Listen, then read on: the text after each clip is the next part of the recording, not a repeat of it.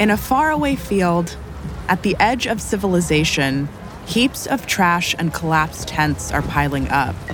It smells absolutely rancid, and it's packed with people. Some naked, most are bedraggled. One reporter called the scene a floating garbage heap. Another wrote, more than 300,000 persons wandered about in a sea of mud, comma, sickness. Young people so packed and jammed together that they could not get proper food or water or adequate medical help.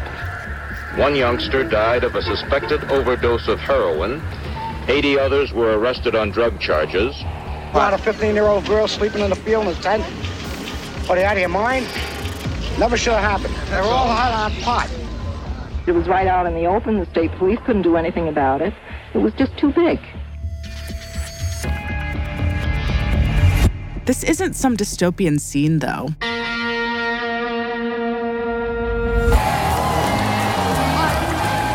No. This is Woodstock. It's a disgraceful mess if you want to know the answer. But was it a mess? Or the more familiar story? Hippies and peace, and the counterculture having its moment in the sun.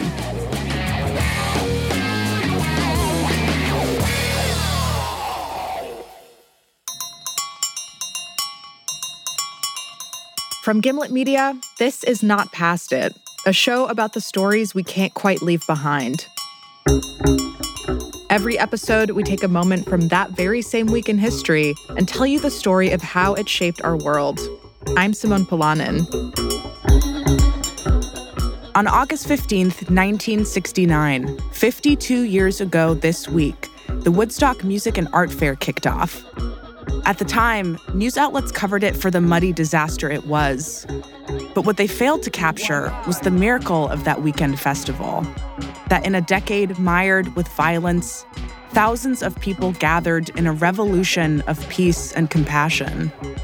It sent a defiant message of love to the rest of the country, touching those who were open to hearing it, including one man, a farmer named Max Yasgur.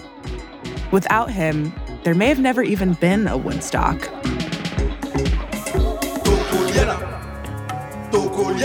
Stick around, my flower children.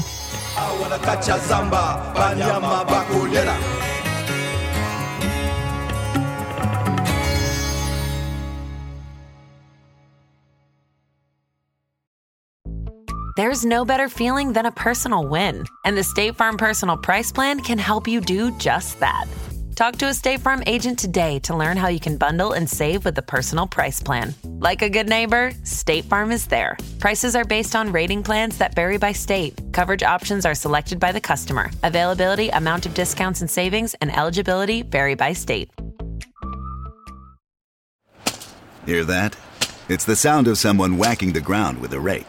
Specifically, they're beating around the bush, which we've done enough of in this ad too, so let's get right to it. The new Moneymaker scratch off from the Ohio Lottery doesn't beat around the bush. Money Maker. Play the game and you could win money up to $2 million. With more than 88 million in prizes ranging from 50 to $500, Moneymaker cuts right to the cash. Lottery players are subject to Ohio laws and commission regulations. Play responsibly.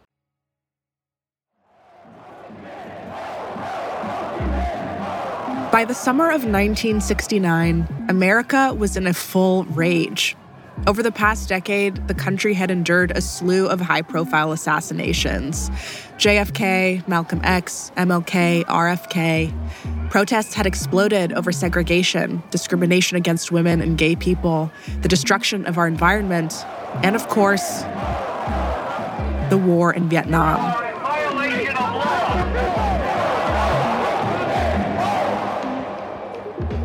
Times seemed pretty hopeless. But at least there were people trying to build community, some using music.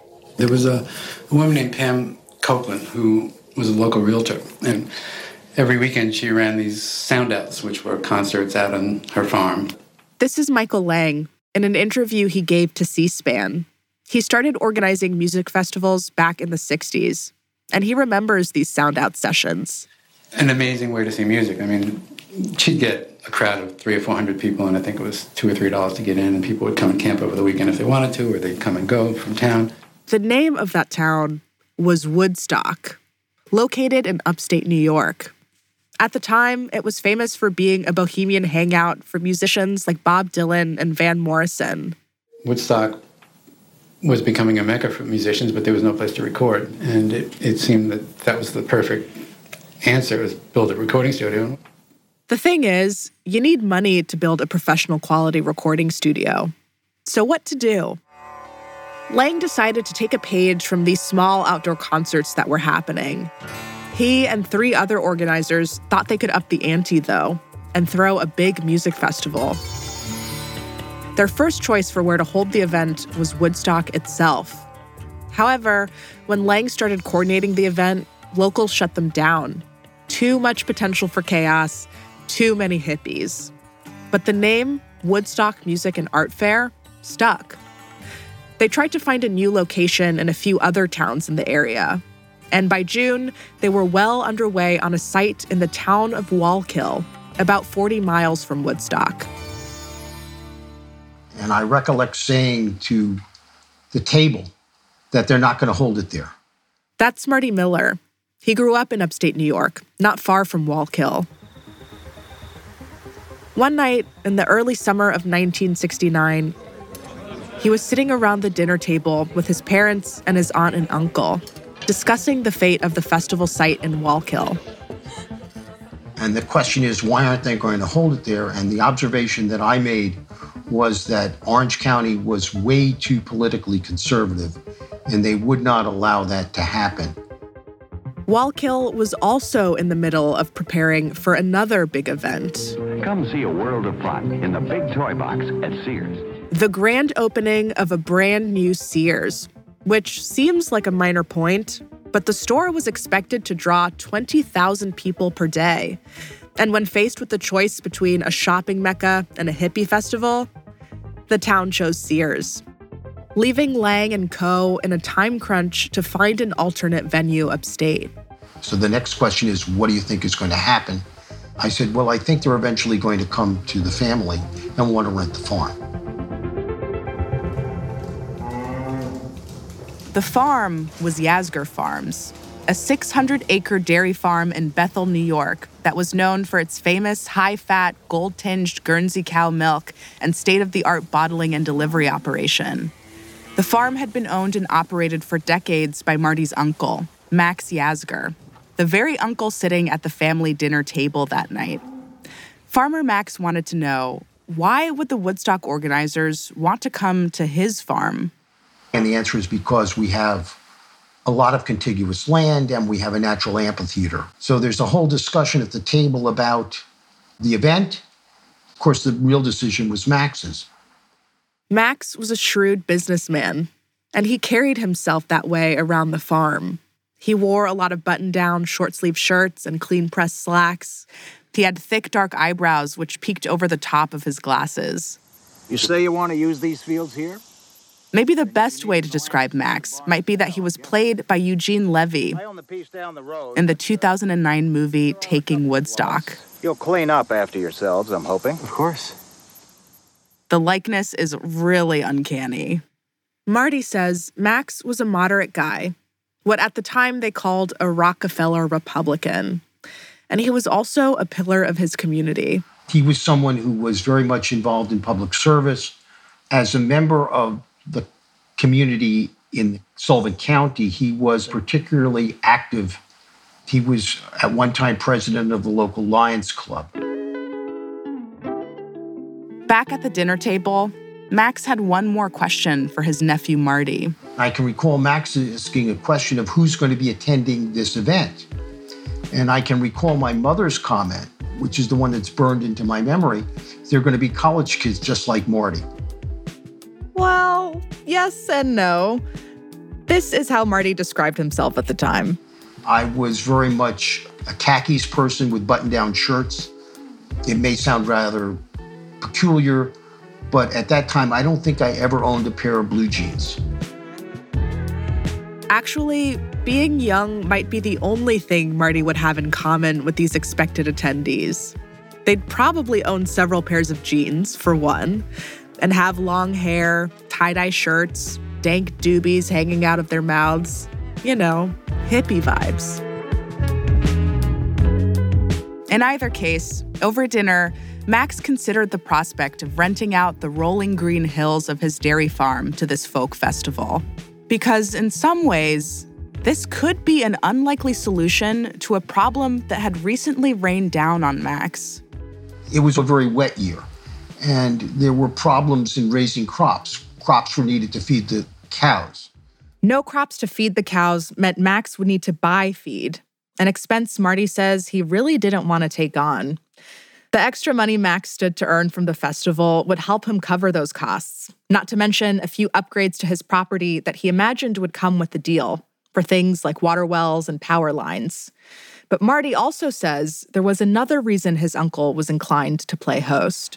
Max was very much a member of the Jewish community. I think because he was a Jew and he felt that they were often discriminated against, he had that attitude for others. So Max was more open minded, including towards the counterculture that was scorned by the neighboring counties. After some thought, Max made up his mind right there at the table. If they come to us, we'll rent to them, but we are not going to seek them out. And a few days later, just as Marty predicted, Woodstock organizer Michael Lang showed up at Yasgur Farms. And that was when the miracle happened. This is Michael Lang again. We all got out of the car, looked at each other, and tried not to, you know, float off the ground too far. And, and who we said, "Who owns this?" And it was it's a local dairy farmer named Max Yasgur. And I said, "He's our guy." so we went right to his house and knocked on his door, and he came out. And Max and I went off into the field, and we struck a deal right there on the spot. In case you didn't catch that, Lang says they struck a deal right on the spot. The family has never shared how much the Yasgurs got for renting out the farm. Rumors suggest the price tag was somewhere between $10,000 and $75,000. Whatever it was, the deal was done. Woodstock was coming to Yasgur Farms in beautiful Bethel, New York.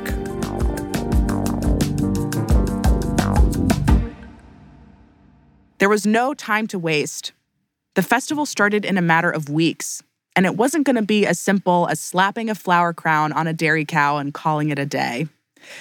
Marty, Max, and the rest of the festival crew had a ton to do in order to turn the family farm into a festival venue. There were water wells to install, power lines to erect, and lots of building. There were a lot of people building. I mean, it was they built a village, playgrounds, rope courses, things in the woods. And I can remember being on the stage pounding nails. I would work all day and then show up and they'd work into the night because they were very much behind schedule. By the skin of their teeth, the grounds were ready for the start of the festival. In the days leading up to the event, young people started showing up in their Volkswagen vans and their Pontiac sedans, pitching tents, waiting for the music to start. And on August 15th, 1969, Woodstock as we know it officially began. What better way to start than with the beautiful Richie Havens?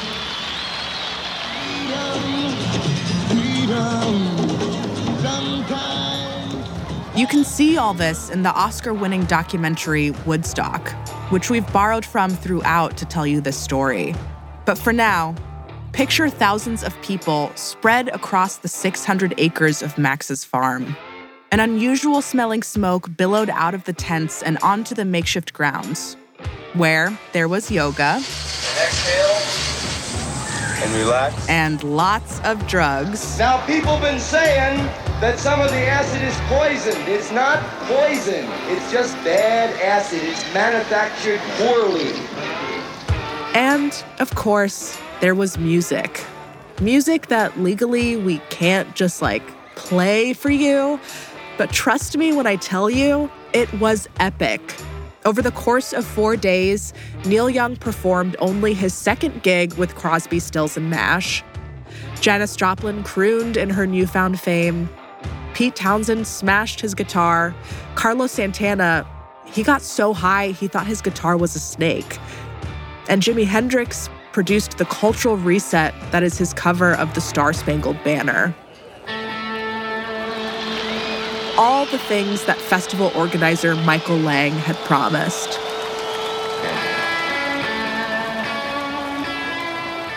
All that and more than enough college kids and hippies than anyone expected. There's about 300,000 of you fuckers out there. You expect to ever stop the war if you can't sing any better than that? I want you to start singing. It's hard to pin down exact numbers, but most estimates reckon there were about 300 to 500,000 people crowded onto Yasgur Farms during the festival. Way more than was originally expected.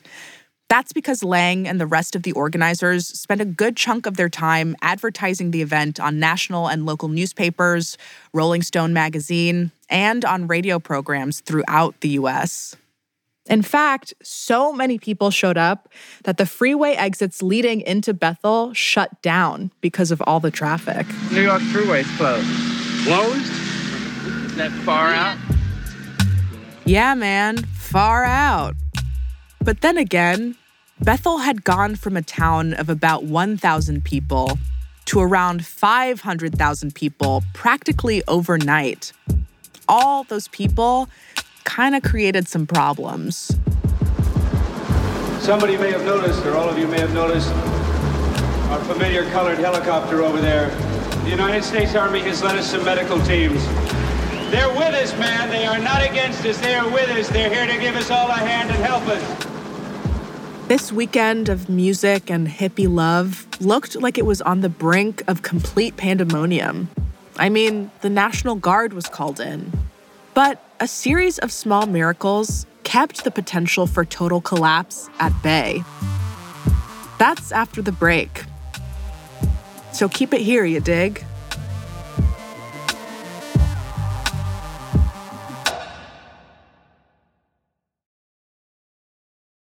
Hey, man, you stuck around.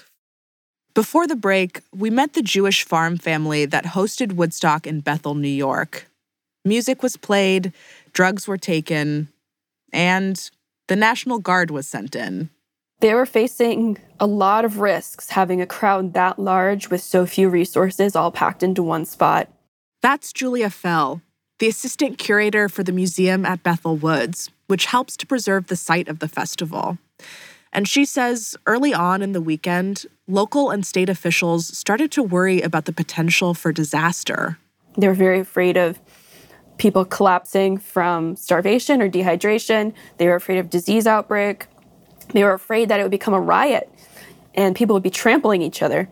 These fears led the governor of New York at the time, Nelson Rockefeller, to declare Woodstock a disaster area. I believe that was on Saturday. And Saturday is also when they started sending in helicopters with food provisions and supplies. They were helicoptering people and things in and out throughout most of the festival. And then that also involved bringing people who needed more serious medical attention out of the festival site. And the first news reports that trickled out reflected some of this reality. Young people so packed and jammed together that they could not get proper food or water or adequate medical help. Many of the people who live here are asking why such a spectacle was allowed to happen. It's a disgraceful mess if you want to know the answer. Also, the moral aspect. You know, there were a lot of good children who came to this, and uh, a lot of them who never smoked pot before, you know, did it that weekend, and a lot of them who never experienced sex before did. It was right out in the open. The state police couldn't do anything about it. It was just too big.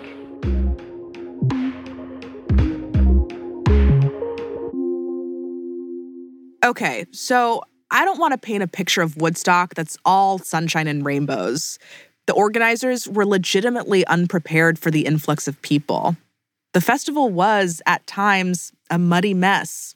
Two people died one of a suspected heroin overdose, another because of a tractor accident. Around 100 people were arrested for drugs. But all of that in a makeshift city of half a million young people? All I'm saying is, it could have been a lot worse. Admittedly, there was marijuana as well as music at the rock festival, but there was also no rioting. What did not happen at that dairy farm is possibly more significant than what did happen. None of the worst case scenarios ever happened. No riots, no trampling, no mass death. There were instances of people who almost got in a fight. I've heard this from many different Woodstock alumni. But everyone around those individuals said, hey, that's not cool. That's not what we're about here. We're not doing this. And we're able to calm them down. The tone of the festival had been set from the very beginning to be peaceful. It wasn't just the festival attendees setting this peaceful tone. One of the most important pieces of this vision was a commune by the name of the Hog Farm. They were specifically brought in to help set the tone during the festival. So they were a part of what we would call the security force. They called it the Please Force. That's P L E A S E, because they are very punny. Turns out this kind of harmonious vibe was contagious and they recruited other attendees to get on board. They had these armbands that they made up that were red armbands with a flying pig on them for the hog farm. And they handed these out to people and they're like, all right, you're an honorary hog farmer now. That means that, you know, you can come hang out with us. You know, we're all going to take care of each other, but you have a responsibility to make sure that the vibe we're setting here gets carried out throughout the site. The vibe of peace and love really permeated the whole event. We must be in heaven, man!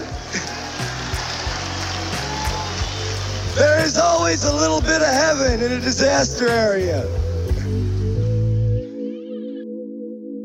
Woodstock organizer Michael Lang also recognized this little bit of heaven. What you have here, you have this culture and this generation away from the old culture and the older generation you know, and you see how they function on their own. Without cops, without guns, without clubs, without hassle. Everybody pulls together and everybody helps each other. And it works. Another person observing all of this peaceful coexistence was the square dairy farmer whose land it was all taking place on, Max Yasgur. Here's his nephew, Marty Miller, again. He was absolutely overwhelmed and impressed by the fact that you had a group of kids that got together and were having a good time, causing no issues, helping each other. Max wasn't just impressed. He fully drank the peace and love Kool Aid, giving out food to the festival goers for free, making sure that the kids wouldn't have to pay for water when some of his neighbors were charging, even using his own milk bottles to serve the water in.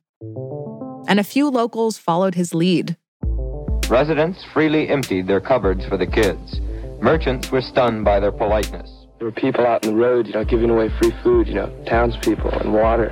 Saturday night, we got word over at WVOS that a lot of kids in town didn't have anything to eat. Word went out that everybody should contribute food. We went over to the park, and kids are hungry. You got to feed them. Peace, kindness, togetherness. It was contagious.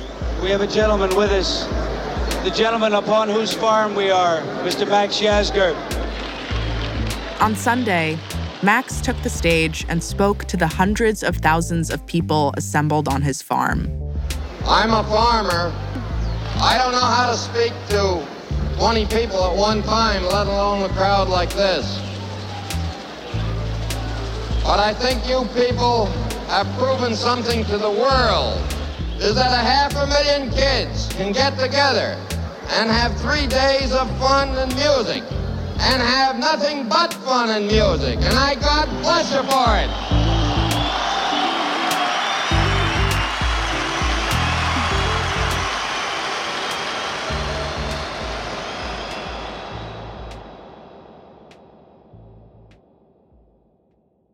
Well, the Great Rock Festival is now history. The last of the nearly half million young people who traveled to Bethel, New York during the weekend have now departed, and the dairy farm where they listened to three days of rock music is quiet, except for the normal sounds of cows mooing. Festival goers cleaned up the grounds so Yasgur Farms could return to normal. Life for the Yasgurs, though, wouldn't go back to how it was before. Immediately following the event, and for a number of years thereafter, uh, we were pariahs in the community it was not uncommon to have people dump garbage on our lawn. It was so bad that the postmaster disliked him so much they refused to deliver the mail. Some of the townspeople couldn't get over the disruption to their lives and businesses, the way their small town was taken over by hippies. Still, that treatment didn't sour Max's feelings about the festival. The glow remained. Here he is in an interview with CBS a few weeks after Woodstock. These young people made me feel guilty today because there were no problems. They uh, proved to me and they proved to the whole world that they didn't come up for any problems. They came up for exactly what they said they were coming up for for three days of music and peace.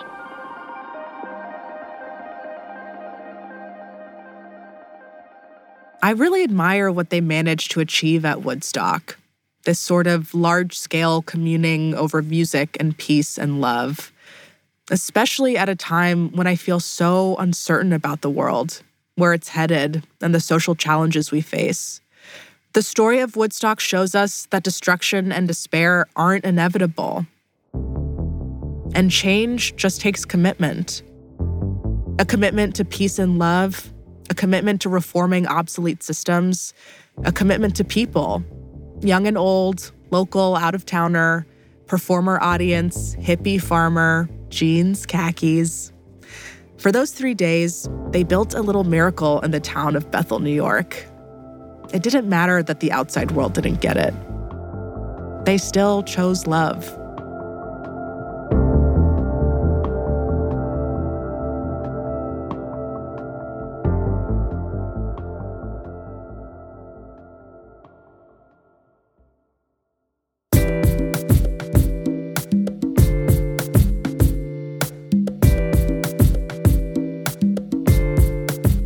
Not Past It is a Spotify original, produced by Gimlet and ZSP Media. This episode was produced by Julie Carley. Next week, we are whistleblowing with Enron. I did use some pretty inflammatory language, you know. I think I said, um, has Enron become a risky place to work? For those of us who haven't gotten rich in the last couple years, can we afford to stay?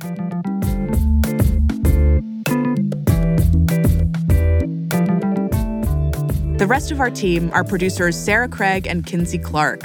Our intern is Laura Newcomb.